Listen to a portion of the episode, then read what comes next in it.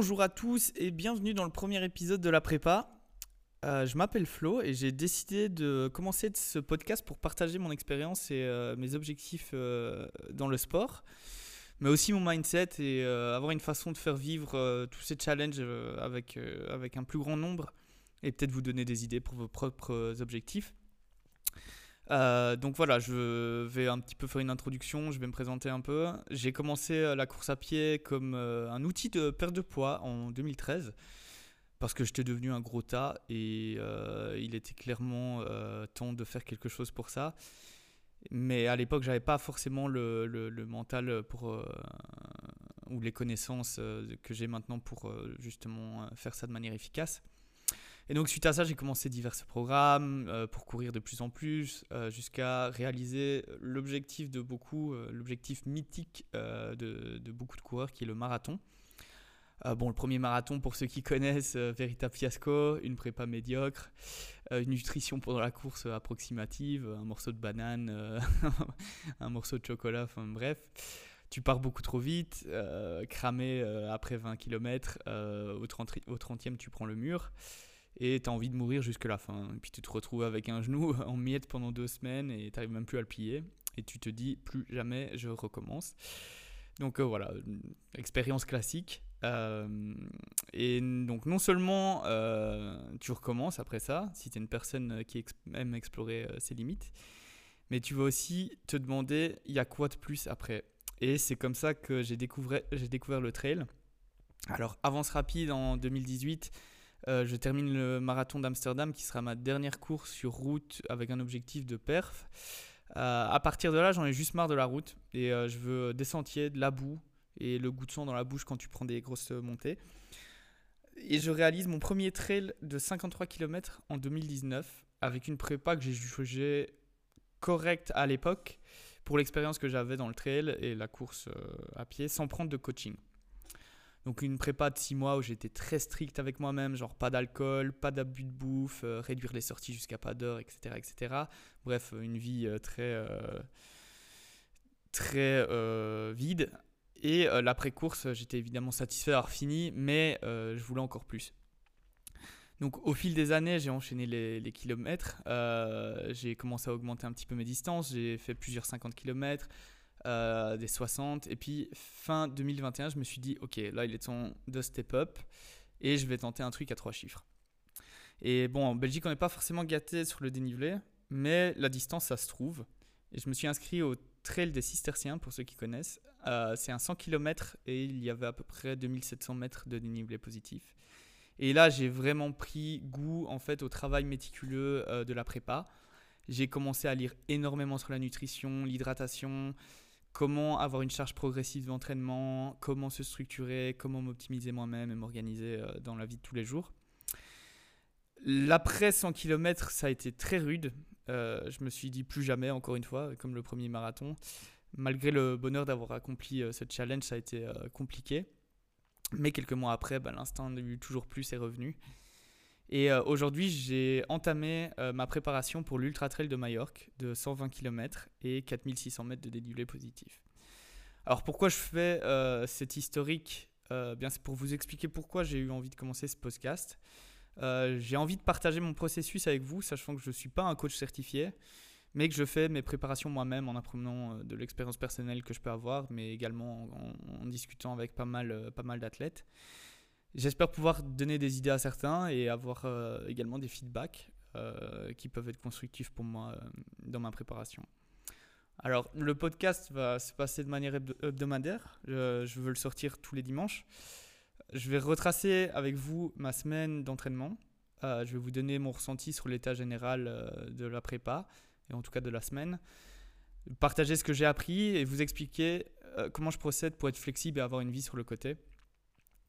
Parce qu'évidemment, quand on court euh, des distances euh, pareilles, il y a une préparation et un temps de préparation qui est relativement important et on aimerait bien quand même avoir une vie sur le côté. Alors, on va commencer tout de suite avec mon analyse de la semaine. pour ma foi, j'enregistre ce podcast donc le dimanche après ma sortie longue, donc je le fais encore un show pour ainsi dire. Et cette semaine, lundi, on est parti sur une sortie très facile en zone 2 pour faire une douzaine de bornes. de manière générale, j'essaie d'avoir un lundi assez relax mais actif. je sais que beaucoup privilégient le repos complet le lundi parce que c'est le début de semaine, parce que c'est le lendemain de la sortie longue, on reprend le boulot.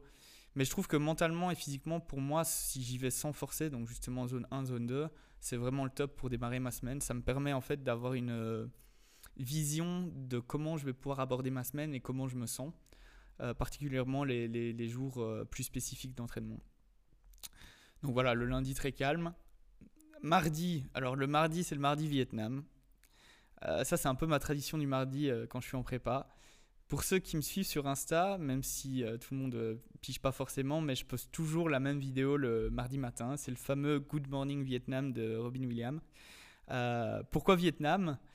Ben, Parce que la guerre au Vietnam, c'était un véritable enfer et je design mon mardi pour être un enfer pour mes jambes en fait. en fonction de l'avancement de la prépa, je fais une sortie VO2 max.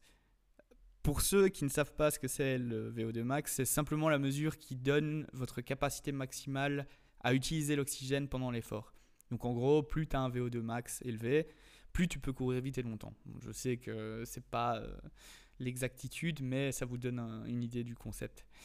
Donc le mardi, on bosse le VO2 max sous forme d'intervalle ou euh, en approchant plus spécifiquement l'objectif, on, va bosser euh, les côtes et le dénivelé positif et les descentes. sauf que l'histoire ne s'arrête pas là parce que en plus de l'entraînement en course à pied, bah, en fait, je vais aller faire du renforcement musculaire à la salle et, porter euh, des charges euh, lourdes. Donc s'il y a un truc que j'ai bien appris au cours des années euh, de course à pied, de trail avec les blessures à répétition et du coup les arrêts intempestifs de préparation, c'est que pour moi le conditionnement musculaire c'est pas juste préparation de poids de corps à la maison, c'est c'est vraiment aller essayer de porter des charges un peu plus lourdes et stresser le corps d'une autre manière. Alors je sais bien que ça convient à plein d'athlètes de faire juste au poids du corps.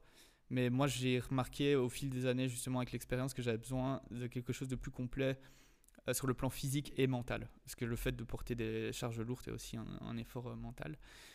Euh, donc ce mardi, j'ai fait 8 fois 1 km en allure 5 km, avec échauffement et drill, puis retour au, calme, donc très classique. Et le soir, euh, séance de squat, un peu de deadlift euh, et euh, un finisher renforcement adducteur et fessier. Donc en somme, je suis reparti de là, le système nerveux central bien démonté et de quoi bien faire dodo. Mercredi, pas de course parce que c'était assez violent le, mardi et j'ai pas eu un sommeil très très réparateur. Donc juste une séance en salle pour le haut du corps, pec, bras, épaules. Alors oui, encore une fois, c'est du musculaire en salle. Et oui, tous les coureurs ne font pas ça. Euh, les coureurs lambda d'ailleurs détestent euh, ça. On dit évidemment que plus tu as de la masse à porter, moins tu cours vite, ce qui est totalement vrai. Mais j'ai aucune prétention de faire un top 10 UTMB ou euh, je ne sais quelle autre course mythique. Je veux juste en fait garder une forme générale et, un équilibre musculaire complet. Et donc comme ça je peux être prêt à tous les niveaux.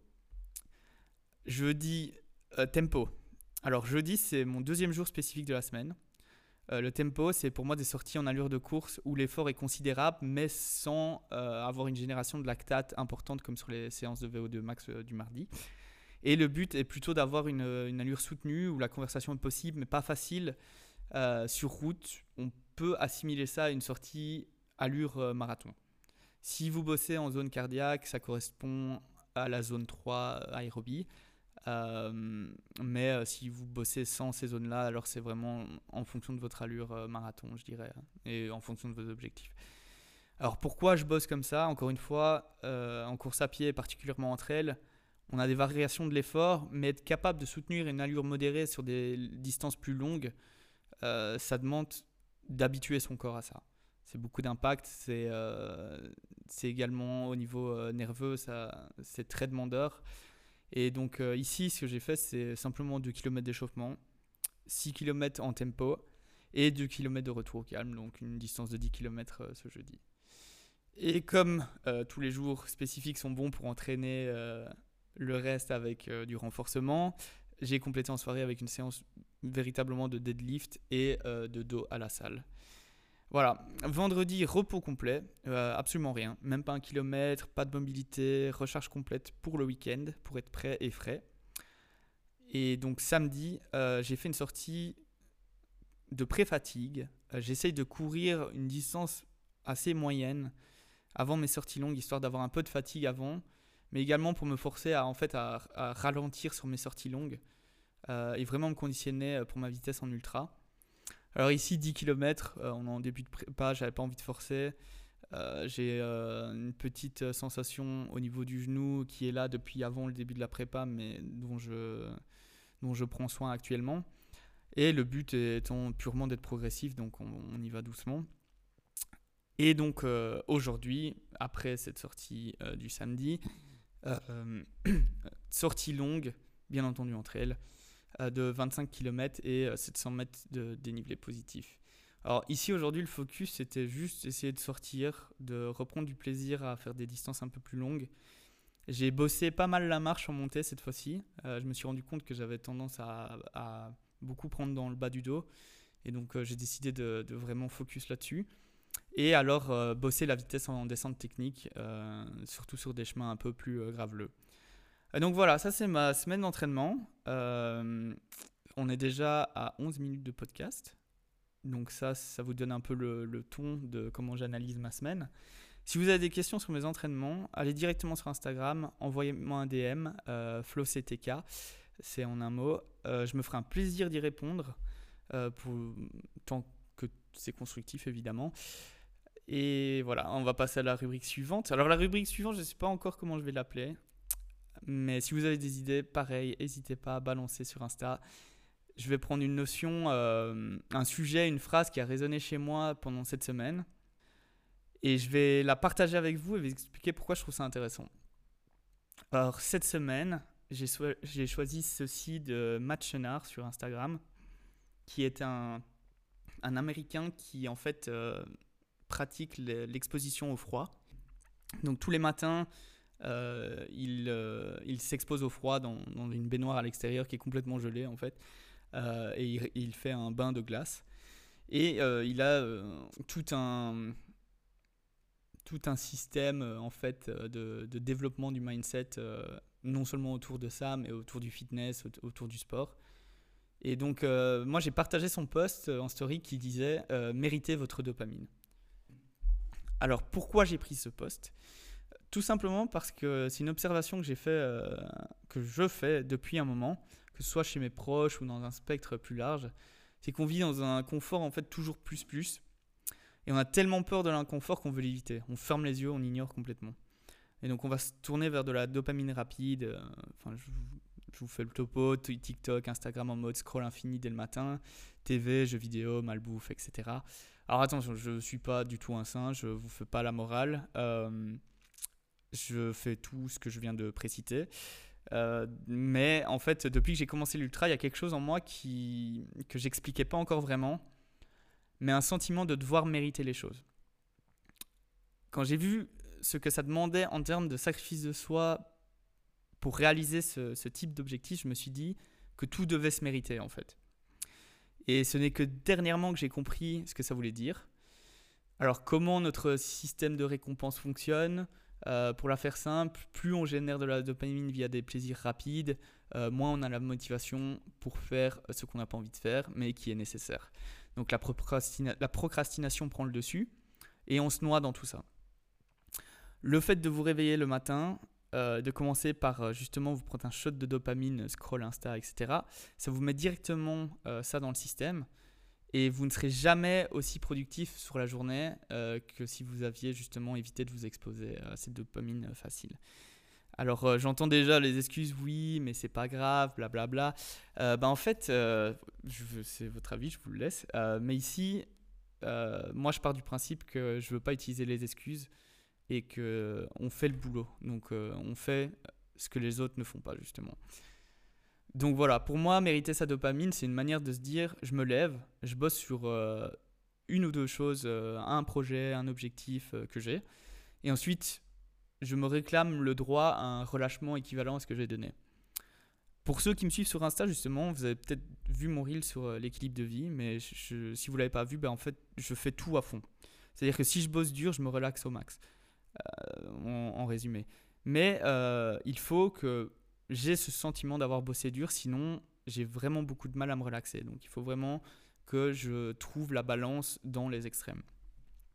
Et moi, je vous invite pas forcément à avoir ce système d'équilibre, mais je vous invite vraiment à faire ça, c'est-à-dire que la, la première chose que vous faites le matin, ça ne doit pas être prendre votre téléphone et scroller pendant 30 minutes. C'est vraiment, euh, à la limite, ne laissez même pas votre téléphone euh, dans votre chambre, prenez un bête réveil Wish à 10 euros, euh, mais essayez de, commencer votre journée en faisant quelque chose de productif, quelque chose peut-être que vous n'avez pas forcément envie de faire, que vous repoussez depuis un moment. Et vous allez voir que tout de suite, ça va commencer à changer vos mécanismes de, de, productivité, en fait, de motivation. Alors, il y a d'autres façons euh, de, justement d'éviter de, prendre un shot de dopamine dès le matin, mais c'est par exemple euh, vous exposer au froid comme euh, match euh, qui est un excellent moyen de justement mériter sa dopamine. Et en tout cas, l'exposition au froid vous donne une release, donc une libération de dopamine dans votre système qui est beaucoup plus longue que tous ces plaisirs rapides auquel euh, j'ai fait référence juste avant.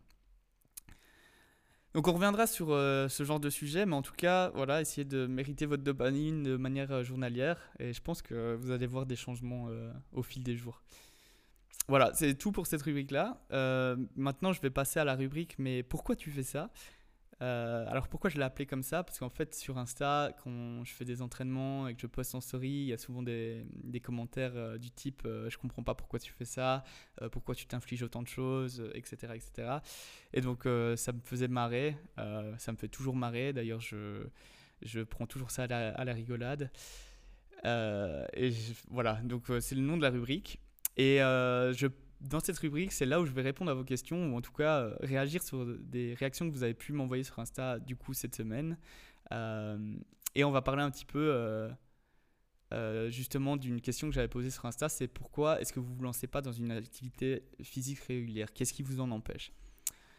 Alors bon, la question a été prise plus spécifiquement pour la course à pied, ça je comprends, parce que voilà, c'est mon sport de mon sport principal, on va dire. Mais euh, grosso modo, euh, la réponse qui est revenue le plus dans, dans les réponses, euh, c'était des excuses. alors, il est fameuse. Alors, je vais vous expliquer un truc, ou en tout cas comment je vois les choses. c'est pas à prendre à 100%, évidemment, vous faites votre propre opinion. Mais dans mon entourage et dans mon observation, je remarque fortement que les gens ont deux choix pour ne pas faire ce qu'ils doivent faire.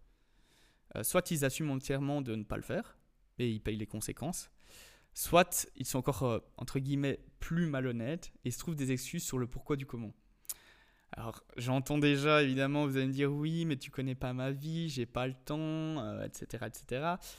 Euh, ben en fait, probablement plus que ce que vous pensez, parce que j'ai été moi-même en surpoids, j'ai perdu environ 35 kilos, et j'ai décidé de sortir de là et simplement en arrêtant d'utiliser euh, l'excuse de mes blessures de sport antérieur et euh, les autres joyeusetés de la vie euh, qui peuvent se produire. Et j'ai essayé de transformer ça de manière positive en fait. Ça a été un wake-up call, un réveil. donc voilà, il faut, faut, savoir que je suis cassé de partout. Ceux qui me connaissent le savent bien. je suis la pire occasion du marché. Mais voilà, dans ma tête, même si j'étais sans jambes, j'irais faire des tractions avec ma chaise roulante en fait. C'est voilà, c'est comme ça que maintenant je vois les choses. Donc là, vous dites, ok, je suis violent dans les mots, il est cash, euh, j'apporte pas de solution. Mais euh, ma solution elle est relativement simple. Euh, au lieu de vous dire, j'ai pas le temps ou pas l'envie, parce que voilà, même moi, j'ai pas forcément tout le temps envie d'aller m'entraîner. transformer cette phrase par ma santé n'est pas prioritaire. Euh, parce qu'au final, c'est ça, c'est de ça dont il s'agit. C'est l'activité physique régulière, manger sainement euh, la plupart du temps. Euh, c'est uniquement pour votre santé. Alors une fois que vous vous dites que votre santé n'est pas prioritaire, il y a deux choix. Soit de vous assumer, il faudra pas pleurer à 60 ans quand il y aura 2-3 comorbidités et que la prochaine pandémie du, du goéland vous tombera dessus. Soit de vous changer, et là, non seulement vous, vous allez en bénéficier, mais également tout votre entourage.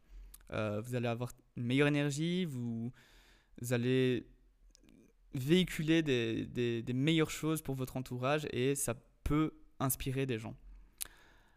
Alors, à l'heure où justement on se retrouve dans une société où on se donne tout rapidement euh, pour se noyer dans le confort et la facilité, je pense qu'il est temps de se prendre en main et de comprendre justement le, bienfait, les bénéfices de s'entretenir physiquement et mentalement. Ah, si vous avez des enfants, je pense que vos enfants, justement, je sais que c'est une excuse, je pense que vos enfants, justement, ont envie de vous voir en bonne santé et le plus indépendant possible, le plus longtemps possible. Donc euh, réfléchissez, euh, essayez de réfléchir euh, d'une autre manière. je pense également que si vous avez un partenaire de vie ou de manière générale votre famille, vos amis, c'est exactement le même concept. Ces gens n'ont pas envie de vous voir vieillir mal. Donc l'importance de, de, prendre soin de soi et dépasse en fait juste l'individualisme. il va également pour vos proches. Ah, attention, quand je dis ça, je vous demande pas d'aller courir un marathon, je vous demande pas d'aller à la salle 7 jours sur 7. En fait, c'est juste de vous fixer des objectifs qui sont légèrement au-dessus de ce que vous pouvez donner, un challenge à accomplir. Et euh, une fois que vous accomplissez ça, en fait, vous, vous remettez la barre sensiblement plus haut, juste pour se pousser un petit peu, en fonction de votre temps libre, du temps que vous pouvez allouer, mais euh, de manière progressive, vous allez voir, ça, va, ça, va, ça peut changer euh, votre vie. Et donc voilà, euh, c'était la fin de cette rubrique et c'est également la fin de ce podcast. Alors j'espère que ça vous a plu. le format est relativement court, donc c'est assez facile à écouter, je pense. N'hésitez pas à m'envoyer vos feedbacks sur Instagram at flowctk en un mot.